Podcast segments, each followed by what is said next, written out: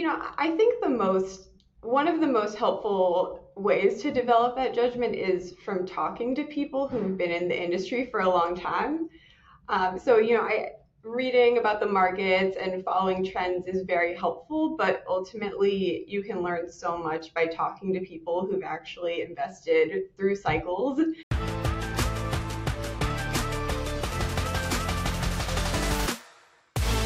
Welcome to the Breaking Into Finance podcast. Let's dive in. Hey, everybody. Thrilled to have Kristen Meredith on the show today. And Kristen, there are a couple of really interesting things I think about your background, um, but just, just for everybody. So we've, we've crossed paths twice, uh, both times in school. So we, we both went to Middlebury together. Uh, a couple years apart, but we knew each other like a little bit there. I think we met like once or twice. And then again during the MBA program at Wharton. And you uh, have a long career in private equity and growth equity and kind of investing broadly. And I think where I want to start is you know you did something that I think a lot of people want to do but don't do, which is skipping banking and somehow ending up in investing. Uh, so so yeah. maybe I'd love to start there, just um, whether it's you know the internship and the full time one a little bit about what that application process was like. And now that you've gone through it and having skipped banking how do we feel about about that? Are we are we happy we did it? Um, pros and cons. Yeah definitely. Um you know my belief is that there are a number of effective paths into a career in investing investment banking is certainly one of them. Um, and, you know, I, I know a lot of people who've taken that path, and I think it provides great training in terms of technical skills, financial modeling. And there certainly is a very clear path into private equity if, if that's what you're looking to do. Um, from my perspective, so I joined BlackRock initially as a summer intern after my junior year of college. And I was coming from very much a liberal arts background. I had studied economics and psychology. So I didn't personally have formal financial training. Uh, and what I loved about this opportunity was that I was joining a team at BlackRock that invested quite broadly within private equity. Um, so we were investing into directly into companies as a minority investor as well as into funds. So investing into private equity funds and venture capital funds.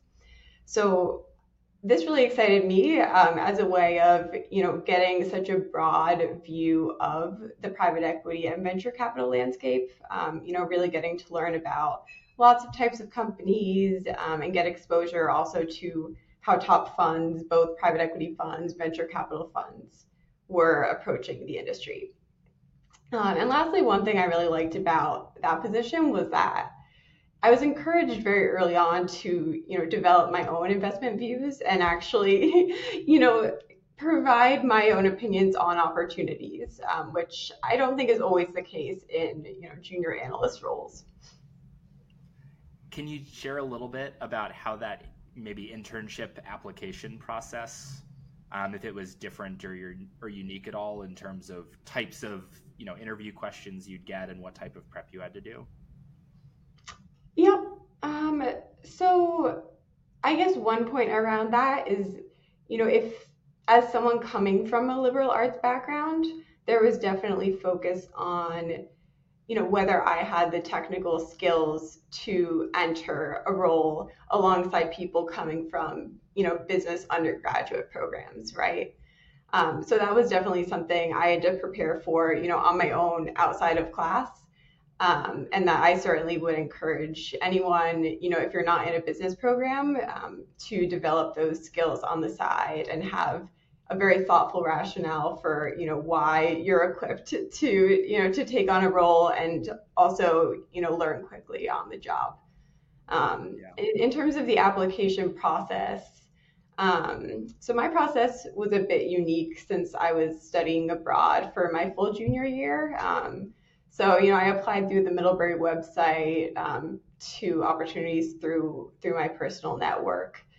Um, but definitely, you know, encourage anyone if you know, if you're not at a school that has a very structured on-campus recruiting program, you know, to the extent that you can reach out to people on various teams that you're interested in, um, you know, really try to make those personal connections. I, I think that can be very effective as well. Great. And just because you you alluded to the study abroad, this this gets to I think like one of the coolest things you've you've done, which is you you were at BlackRock for three years, and at the end of those three years, you decided to switch firms, and not only switch firms but also switch countries. So you made this pretty cool decision to move to Paris after three years and to go work at Eurazeo. Um, and I'd love to hear first off, I don't know, investing in Paris sounds pretty cool. So what are, what are some, maybe some fun highlights about what that experience was like for you, um, and how was that transition? Sure. Uh, so, you know, I, I ended up in Paris um, a bit unexpectedly. I was I was recruited by a headhunter um, in Paris for a fund at Eurazeo that um, essentially what they were doing and continue to do is invest in platform companies in Paris. Generally, you know, lower middle market companies was the focus of the team I joined. Um, and then once they acquired those companies, they were then making multiple add-on acquisitions, um, acquiring companies both throughout Europe and in the US. Um, so their goal in recruiting someone international was to have someone who had, you know, experience not just investing in France, but actually had investing experience, you know, in the U.S. or elsewhere in Europe. Um, so yeah, that was, you know, it was an exciting opportunity for me. Um, I got great exposure at, you know, pretty early on in my career um, to you know, join company boards, get to work very closely with um, French and other European management teams, um, you know, got some opportunities to travel both in Europe and the US, um, you know, meeting with these companies and helping them acquire new add-ons and work through other phases of their growth. Um, so yeah, overall a terrific experience. And I, you've touched on this a couple of times, but just the the importance of having that, you know, investment judgment and building investment judgment for someone who you know maybe they they haven't even started working full time yet. Maybe they're you know 19 20 21 years old. What are some things that they can be doing now to start building some of that investment judgment? And what are some things that you'd look for if you were evaluating someone like that for for whether that's a muscle that they've they've been stretching at all? Definitely.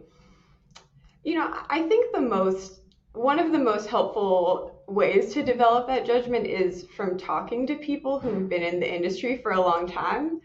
Um, so, you know, I reading about the markets and following trends is very helpful, but ultimately you can learn so much by talking to people who've actually invested through cycles and you know, they can identify trends and uh, you know, listening to people who have that experience and also talking to, you know, management teams at companies, I think you can learn a ton. So, you know, to the extent that you can, you know, reach out to people who, you know, have worked in areas that you're interested in, um, actually connect with companies in, you know, various sectors, I, I think that's that's one way to learn a ton. Awesome. And did you have any prior connection to, to France? I know you mentioned studying abroad, but you know how, how important was that in your interview process? I did. I did. Um, so I studied abroad in Bordeaux um, during my junior year of college, um, and that was that was actually how I ended up um, getting contacted by this headhunter. Was that they, they had seen that on my LinkedIn. Um, so certainly encourage anyone to, you know, include those types of experiences on your LinkedIn uh, when you're in college. Uh, and in terms of the process, that definitely was important. Um, I think, you know, every experience is unique, but in terms of the company I joined, the team was very much majority French, um, and they were looking for someone who could, you know, integrate into the team, um, specifically, you know, speaking French with colleagues and with management teams. Um, so that was quite important to them. Um, and then also, you know, it was important to them that I have some sort of connection to France and a desire to really, you know, move there, integrate into the culture, um, and build some roots there. In your experience, and I know you, you know your your N is one, but from what you've heard from others, is that generally true in non-English speaking European countries? Like if you wanted to do Spanish private equity, it would help to learn Spanish. If you're doing German private equity, uh, help to know German, etc. I would say that it is often true. Um, there are more international teams. I know people who've, you know, worked on private equity teams in France and spoken English at work. Um, I, I think a good way to tell is if you look at the composition of the investment team you would be joining. You know, if that team is 99% French or Spanish, it's a pretty fair assumption that what is happening internally within that team is occurring in French or Spanish, right? Um, if that team is 50% international, then I think it's at a point where they probably are speaking a lot more English internally. Um, and then in terms of, you know, external, you know, facing activities with management teams, um, board meetings, generally or oftentimes it is the preference of those people you're meeting with to speak their native language. Um, so I think that's just another thing to consider is that, you know, you might be on a team where everyone speaks English, um, but you want to at least be comfortable or understand um, these types of meetings that you would be taking. And language barrier aside, are there any strategic or otherwise kind of big differences between US versus European private equity that you noticed? Um, market it, it's much bigger, um, so it, you know it is a different experience. I would say if you know if there is a, a deal in French private equity about to happen, I think everyone is just in the know and everyone is talking to each other. Um, so in a way, it is like a smaller world than being in that industry in New York or San Francisco. I think. Um, overall, the investment processes are quite similar, I would say. Um, but yeah, there is that because it is quite a small industry. I think you know relationships and network are even that much more important um, because you know really everybody does know everybody it seems yeah and then the the last question because I, I do get asked this from my listeners just on on compensation broadly mm-hmm. speaking mm-hmm. Um, in your experience is it s- similar order of magnitude us versus europe private equity compensation or are there any big differences there yeah um, that's a good question I would say that, you know, generally speaking, in the US, cash compensation will be higher than Europe, um, at least for junior roles. I, you know, I can't speak to, to every role.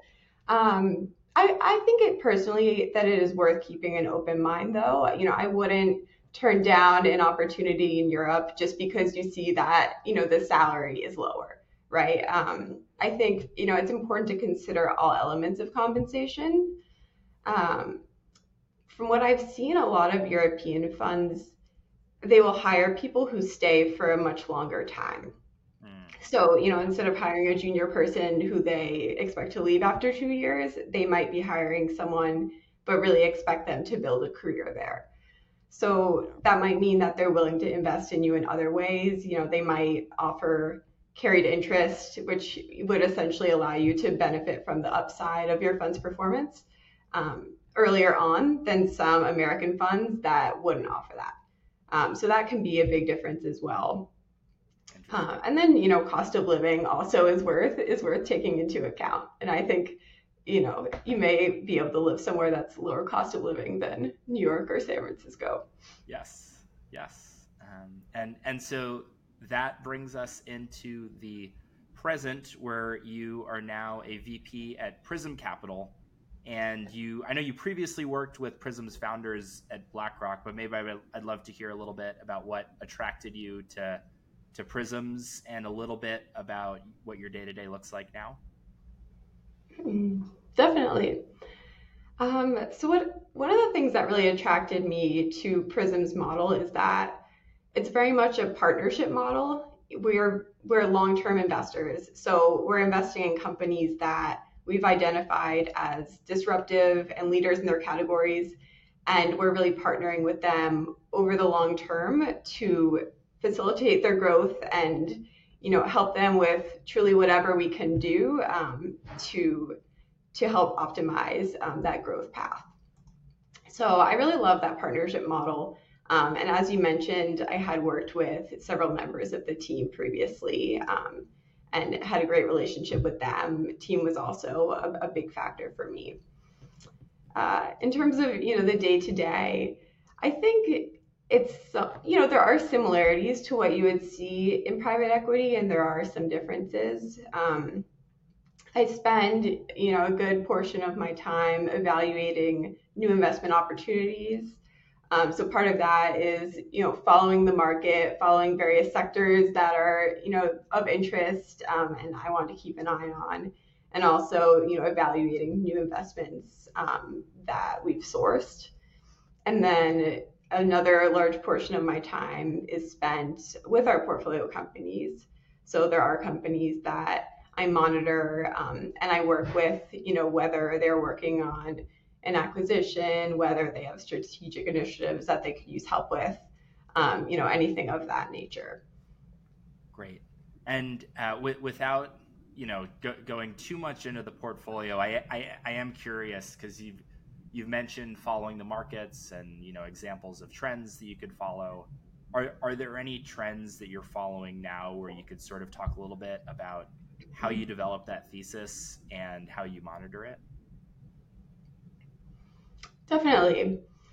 Uh, so, so one trend I've been spending a fair amount of time on is um, e-commerce uh, and looking at you know how e-commerce has evolved over time and will evolve in the future.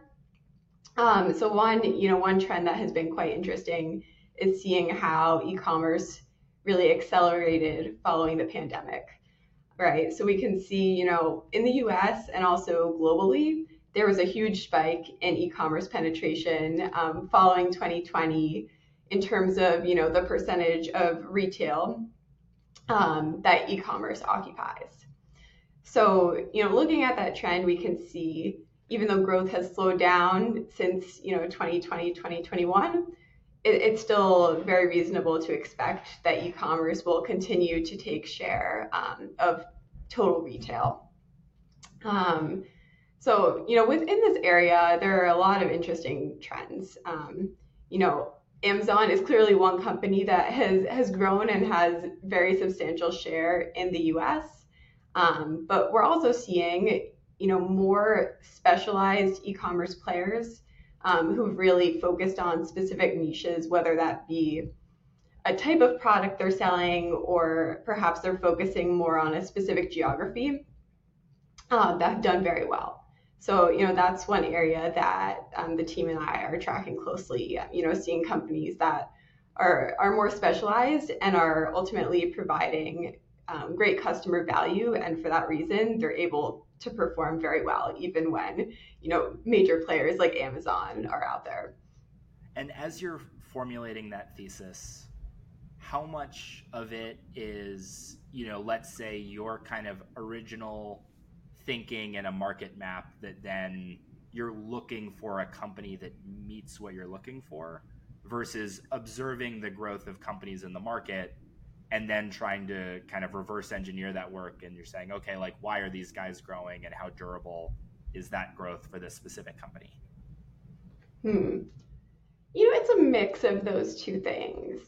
Um, it you know there are certain target characteristics that we're able to identify over time, just you know, based on companies we've seen that have really outperformed, and perhaps you know experiences that the whole team has had investing in companies where you know you thought they would outperform, and then something in your thesis was missing. You didn't you didn't catch something. So I think that we're able to draw both on you know looking at market trends and you know our, our own experiences investing as well as talking to others in the market um, to develop these theses. Um, but yeah, it's certainly a mix of, you know, seeing what are the the key components we're looking for and seeking out companies with those um, characteristics, as well as you know we might source a deal or um, have an inbound deal that we realize does map quite closely to the characteristics we look for. And and quickly for listeners, when you say like sourcing a deal versus an inbound, what what does that mean? Yeah. Um, so you know, there are sometimes deals that will be sent to us by, you know, people in the networks of various team members. Um, so sometimes, you know, a deal is not quite as actively sourced, um, but there are other times where, you know, for example, a team member might see that one company has been performing very well and you know they either know an existing investor there or they know someone on the management team um, and so that's another way that you might proactively develop a relationship if you see that this is, you know, a company that's doing well and might ultimately be an interesting target investment. Got it. So so there's maybe some element of maybe uh, you know a, a, CEO might reach out to a small handful of investors that they know invest in their space, but then sort of yeah the the reverse of that is nurturing a relationship over the span of you know a year or longer where you know you're maybe establishing some market leadership building some like and trust where they're like okay like you know kristen she seems nice she seems smart um, she could be someone i would want on my cap table exactly yeah i mean these things can happen in so many different ways um, one interesting one we've observed is that CEOs also talk to each other, right? Or members of management teams. So they'll often ask each other, you know, how was your experience with this investor and that investor? Um, and so that's another way you can really differentiate yourself if you know if you are building strong partnerships with management teams and you know you're supportive um, they enjoy having you on their board or working with you um, that can also lead to you know other investment opportunities of founders who are looking for that type of investor. And as as a vp what is what is your day-to-day look like? How much of your time do you spend on all of the various topics that you're that you're thinking about and working on? Yeah you know it, it varies a ton it, I guess that really depends on you know whether there's an active deal I'm working on. Um, if there is, a lot of my attention will go to that. Um, you know, company needs also vary. So you know, I spend times working with my various portfolio companies. You know, based on what their projects are, if they're working on a, an initiative at a specific time. Um, and I also work on a fair amount of like business building activities. Um, you know, Prysm is still quite a young fund. We have 12 people. Um, so, you know, in, in some ways we are a startup and, you know, I'm, it's all hands on deck to work on, you know, various initiatives around the team. Yeah. Um, one, one topic uh, we've, we've touched on in previous episodes of this show is kind of the underwriting process for a growth investment. Let's say you found you know a company and you know whether it's e-commerce or you know or niche e-commerce or you know like some some sector that you find attractive you get conviction around like okay i want to invest you know in this company and you know and they're they're generally interested in partnering with you. What what are sort of the steps to getting to a valuation like what what does that tend to look like um, yeah, in terms of in terms of getting to evaluation specifically, um, you know, we're certainly looking at what are the the right public comparables to be looking at for this company. Um, sometimes you'll want to look at how those have trended over the long run. Um, you know, the market has has had its ups and downs over the past few years. So, you know, looking at the current valuation of comps is not always going to give you a full picture of what a company is really worth. And are, are you like when you're looking at public comps? What are the like? Are you are you looking at kind of like an array of different things? Are you looking at revenue multiples primarily, or you know, or EBITDA multiples? Um, you know, it'll be a mix of revenue and EBITDA depending on the profile of the company. Mm-hmm. Um, one thing we certainly look at as well is the growth. Um, you know, in companies we're looking at, they will often have a significantly higher rate of, you know, revenue, gross profit growth than a public comp. Um, so that's that's certainly something we take into consideration as well. And if you, yeah, so you're trying, you're like in some ways you know this this company that is growing so fast now you you you know that structurally at some point in the future the growth will slow. Um, what what are some ways you think about underwriting that? Or like because it, it sort of feels like you know whether their their growth tapers off in one year versus like three years makes you know a huge difference on the the outcome of the investment. So what are what are some even like qualitative ways you'd think about breaking down that that problem? Yeah, yeah, that's a good question. Um, you know, we we aim for a very bottoms up approach. Mm-hmm. So that would mean that you know you're not just looking at what are the different revenue numbers that you're projecting over you know five or ten years. You're looking at more specifically, you know, how many customers would this company have to add each year and you know how often would they need to order? How many customers could they lose? Factors like that. So that's certainly a good way to sanity check. You know is this level of growth sustainable? Or you know what do we think can be the level of growth over the long term?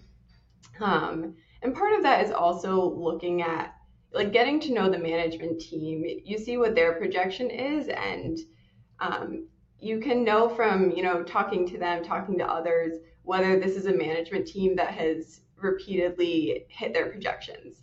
Some of them are teams that have previously scaled companies. So you know having that context can also help you know you know is, is this growth projection realistic? Is this something that we you know need to assume will be significantly lower? Um, things like that. And yeah that's a that's slightly more qualitative Yep. And then, you know, for for younger folks who are trying to build this investment judgment, it sort of feels like when things go right, sometimes it's obvious, but when things go wrong, it's always for a different reason. Um, so I'm, I'm curious, could you talk about, um, you, you don't have to mention the specific company if you want, but a deal that maybe you looked at and passed on, or just um, that, that you've learned with time something happened that was unexpected or surprised you and you and you know something you might have learned from from the benefit of that experience? You know sector trends are very important. I i've seen instances where you know perhaps you you get excited about a certain company and you think that it can outperform when others in that sector haven't right? Yeah and ultimately you're you end up seeing that you know there were various macro trends that made it difficult to succeed. Um, one example can be regulation right? If you know if it's a highly regulated sector um, it's probably a fair assumption that there can be hurdles around that. And you need to do your diligence to become very confident that you know this company can succeed in spite of those hurdles um, so yeah, macro is definitely a big one, um, and team is another. You know, you having a a management team you can have confidence in is very important. Um, so yeah, from the for the type of investing we're doing, we really are investing both behind the idea and the existing team, and you know, trying to identify a team who we can see building and working with for the long term when I was an undergrad and I'd be like, you know, making like a, you know, mock presentation to like the student investment committee, you know, I'd have a team page because somebody told me I have to have a team page. And I think every team page I ever made as a 21 year old was like, great team. Because I, you know, it's like, they seem smart and accomplished. And, you know, and part of that is like these are public companies, which is, you know, there's a little bit more uh, homogeneity at that stage than in the growth stage. But one one question that I'm I'm you know keen to get your thoughts on is you know what's one level deeper between like what is a good management team and what is a not good team I think it can vary like between the sector, the type of company you're you're working with. Um, you know, certainly looking at teams, you know, within growth, within um, the industries we're operating in, they've been facing a ton of hurdles over the past the past couple of years. Um, so identifying teams that where the you know the CEO or the founder um, is able to endure those cycles. Perhaps they've they've succeeded and built a company before. Um, you can certainly you know you can learn a lot about founders by you know speaking to people who worked with them before, talking to investors. Um, and learning about how they've handled not only the you know the peaks and perhaps like the easier growth periods, but also um, handled the challenges. Um, and I think also someone who's like receptive to to criticism and to really to working with investors. Um, I think you know certainly there is a ton that we learn from you know CEOs and members of management teams, um, but having you know having that dynamic working relationship on a board or with investors is really important. Yeah. So if, if I'm if I'm parroting back what I think I'm hearing from you, one one theme I've heard a lot is responding to change, where you know change is going to happen. You know the future won't look like the past, and so you know if there is history that this team has encountered major obstacles or hurdles before and has navigated those well, then you know that's maybe a positive check mark. And then there's some change that you do know is going to happen, just like you're going to scale and you're going to grow. And the needs of the organization change as you grow. Working with investors and like that you know mindset maybe shifts as as they start to take capital from a firm like Prysms. Is, is that is that a fair way to mm-hmm. yeah. yeah i think that's a, that's a great way to look at it. Kristen i guess one last question before we hop off which is i you know and i ask this question of everybody but if you could give a piece of advice to your younger self um, you know, pre pre that first internship, um, you know, maybe you're interested in the space but don't have a great sense of how to get started or what to do. You know, what's one thing that you would tell your, you know, your 19 year old self? Mm-hmm. Yeah, I, I, like that question. Um, you know, I've, I've hit on this a bit, but I would reiterate that people are very important.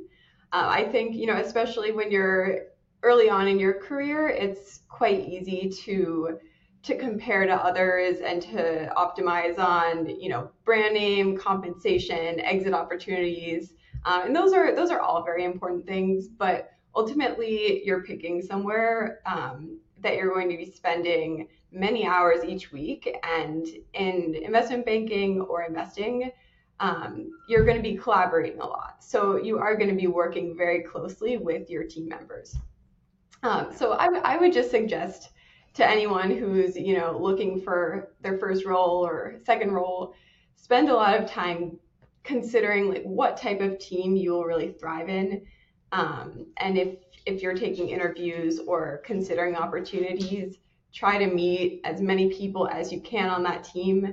Um, if you're able, talk to someone in your network who has worked there or knows someone there and try to get an honest view. Um, and I think, yeah, focusing on focusing on culture, focusing on somewhere um, you'll really thrive is super important. Awesome, Kristen. Thank you so much for joining. We really appreciate it. Thanks, Craig. That does it for today's episode. Thank you so much for listening. And remember to check out our website, breakingintofinancepodcast.com, where you can submit questions, join our Substack to stay up to date on new content releases, and much, much more. We'll see you next time.